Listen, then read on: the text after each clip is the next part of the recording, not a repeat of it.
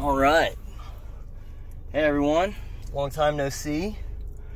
I know it's been a minute. I'll probably make a video kind of updating everyone on where I've been and what's been going on and things I've been thinking about. But for right now, I, uh, I'm on my way to a haircut appointment. I feeling like giving a little bit of some thoughts on the Democrat debates last night and then kind of some of the things I'm going to be looking for and uh, expecting to see tonight in the main stage debate, I guess, if you could call it that. But so, a couple observations from last night first.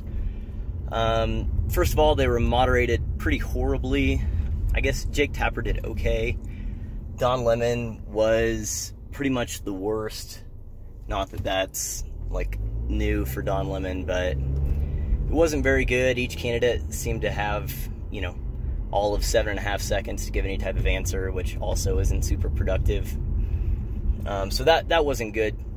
But right out the gates, I noticed that they were trying to foster some sense of antagonism or conflict between the candidates, which isn't necessarily a bad thing if you're trying to draw distinctions on policy. Obviously, that's the point of debate, so people can figure out how the candidates differ from each other, but it seemed a little over the top, a little sensational. So I'm interested to see how that'll play out tonight, particularly between you know Joe Biden and Kamala Harris. Obviously, that's the one that everyone's looking for, and I'm sure that Cory Booker will jump in the ring. You know, it's no accident that Booker and Harris are flanking Biden on his left and right. So I think they're setting it up to be another kind of conflict ridden, antagonistic type debate. So I'm going to be looking for that. I think Biden has a real tight line, real fine line he's going to have to walk um, in terms of not being caught off guard by attacks, but also not appearing overly aggressive and thus confirming the incredibly disingenuous and dishonest inferences that uh, Harris and Booker have made, in, you know, in terms of saying that he's basically an out of touch racist. Because um, if he goes too hard on the attack, then it's going to confirm, well, why is he attacking, you know, these people of color? You know, both Harris and Booker have shown that they are not even remotely above doing things like that. So we'll see how that goes. What was also interesting was I, I thought that they did do a good job, the moderators, in drawing out distinctions in policy of, you know, the more radical Bernie Sanders, Elizabeth Warren wing, and basically everyone else, right? The moderates. And what was really fascinating to me about that was, honestly, well, first off, both Harris and uh, Sanders looked really bad. They didn't have good answers for anything. You know, people like Hickenlooper, Bullock, Amy Klobuchar, you know, they would say reasonable things attacking uh, those two specifically, Harris and um, Sanders, and Sanders and Harris had nothing. They had no responses. You know, the best ones were uh, Sanders saying, Well, I wrote the damn bill, which wasn't an answer to the criticism he was receiving. And Warren basically saying, Well, what's the point of running for president just to talk about things we can't do? Which is silly. I mean, every person running for president is doing so because of a belief in things that we can't uh, or shouldn't be doing.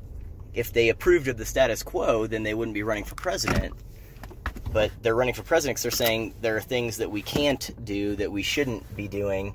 You know, Warren specifically, we can't have this system of healthcare, we can't have this system on education. Instead, we should have this system. So it's ludicrous to uh, to say that it's no one should run for president if they're going to talk about things we can't do because she herself is doing that. Not trying to pick on Warren, you know, even though there's a lot of material there, just pointing that out specifically is that they didn't have any good answers, but they got all the applause lines. So I'm interested to see how that, if at all, affects the answers that people give tonight because by and large, the more radical far left candidates were on stage last night. You know, Booker is fairly radical in policy. Um, Kamala Harris goes back and forth. Um, Kirsten Gillibrand just will say whatever.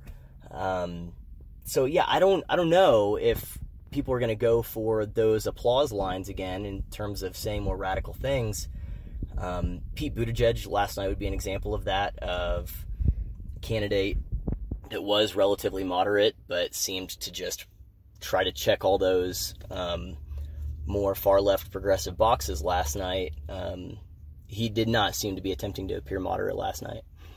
So it'll be interesting to see if the people on stage will go for who they think is in the audience, which were the people last night were clapping for the uh, the more radicals in the party, or if they're going to be more speaking to the people at home who are most mostly nodding their heads in agreement with um, people last night, you know, Hickenlooper and Klobuchar, etc. Um, so yeah, I don't know how that's going to play out, but uh, the questions I think I expect tonight to be a lot more racially polarized for obvious reasons. Last night was the was the whitewashed stage, right? And the one tonight is the one that'll have all the people that aren't white who are left in the in the primary of the 432 candidates. Um, I expect antagonistic questions. I expect conflict off the bat. Um, but I also expect the moderators to again be asking questions to try and separate out where are you on some of these more polarizing radical issues like abolishing private health insurance, for example. Um, and it was obvious that even though I thought they did do a good job of asking those types of questions, the far left was not super happy today. I mean, Huffington Post was running pieces about how, oh, the moderators last night were just asking questions based on right wing talking points, which is absurd, as if Don Lemon is some type of uh, Republican hack. No one thinks that. Um, uh, Young Turks following in the same vein. So I'm I'm curious to see if they'll uh, tinker with those questions a little bit, or if they'll keep trying to draw those distinctions uh, at all. So anyway, excited to see what happens tonight.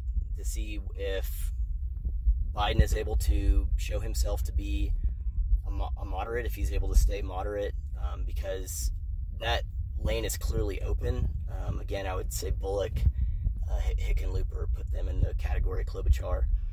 Um, that lane's clearly open, and I think it's Biden's for the taking if he's if he can basically weather the storm of the more radicals that kind of come out of the woodwork in the primaries.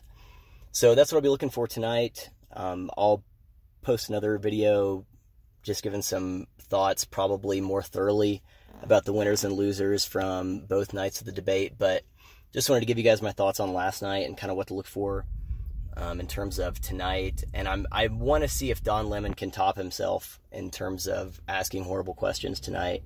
He's he he set a personal record, so I don't know, but I'm going to be looking for at least one question that is just absolutely idiotic um, I'm interested to see if he can if he can top himself there.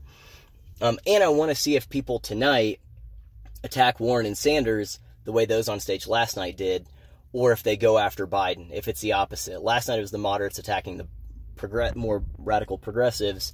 Tonight I'm wondering if it'll be more of an attack on the on moderate type thing because that's what Biden represents. So anyone that wants to attack Biden tonight will have to be taking the more progressive stance and attacking Biden as the moderate. So tonight might be a juxtaposition of people attacking moderate policies in favor of the more radical policies, even if there's no good answers to the specifics of those policies, which is what we saw from Warren and Sanders last night.